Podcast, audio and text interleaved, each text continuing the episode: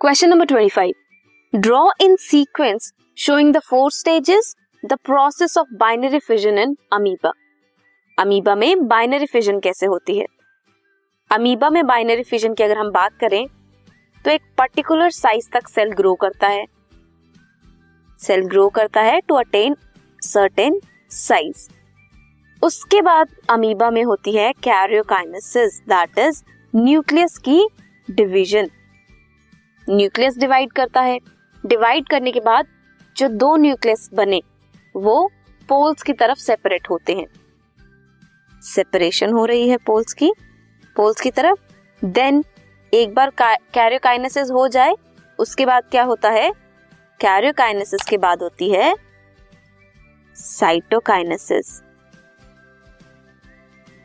Karyokinesis में क्या है? न्यूक्लियस डिवाइड किया।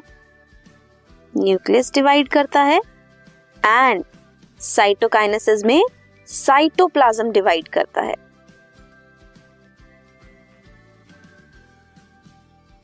As a result two daughter cells are produced binary fission में दो डॉटर्स बनती हैं।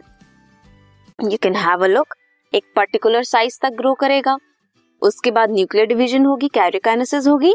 देन साइटोप्लाज्म की डिवीज़न साइटोकाइनेसिस होगी एंड दो डॉटर सेल्स प्रोड्यूस होंगी।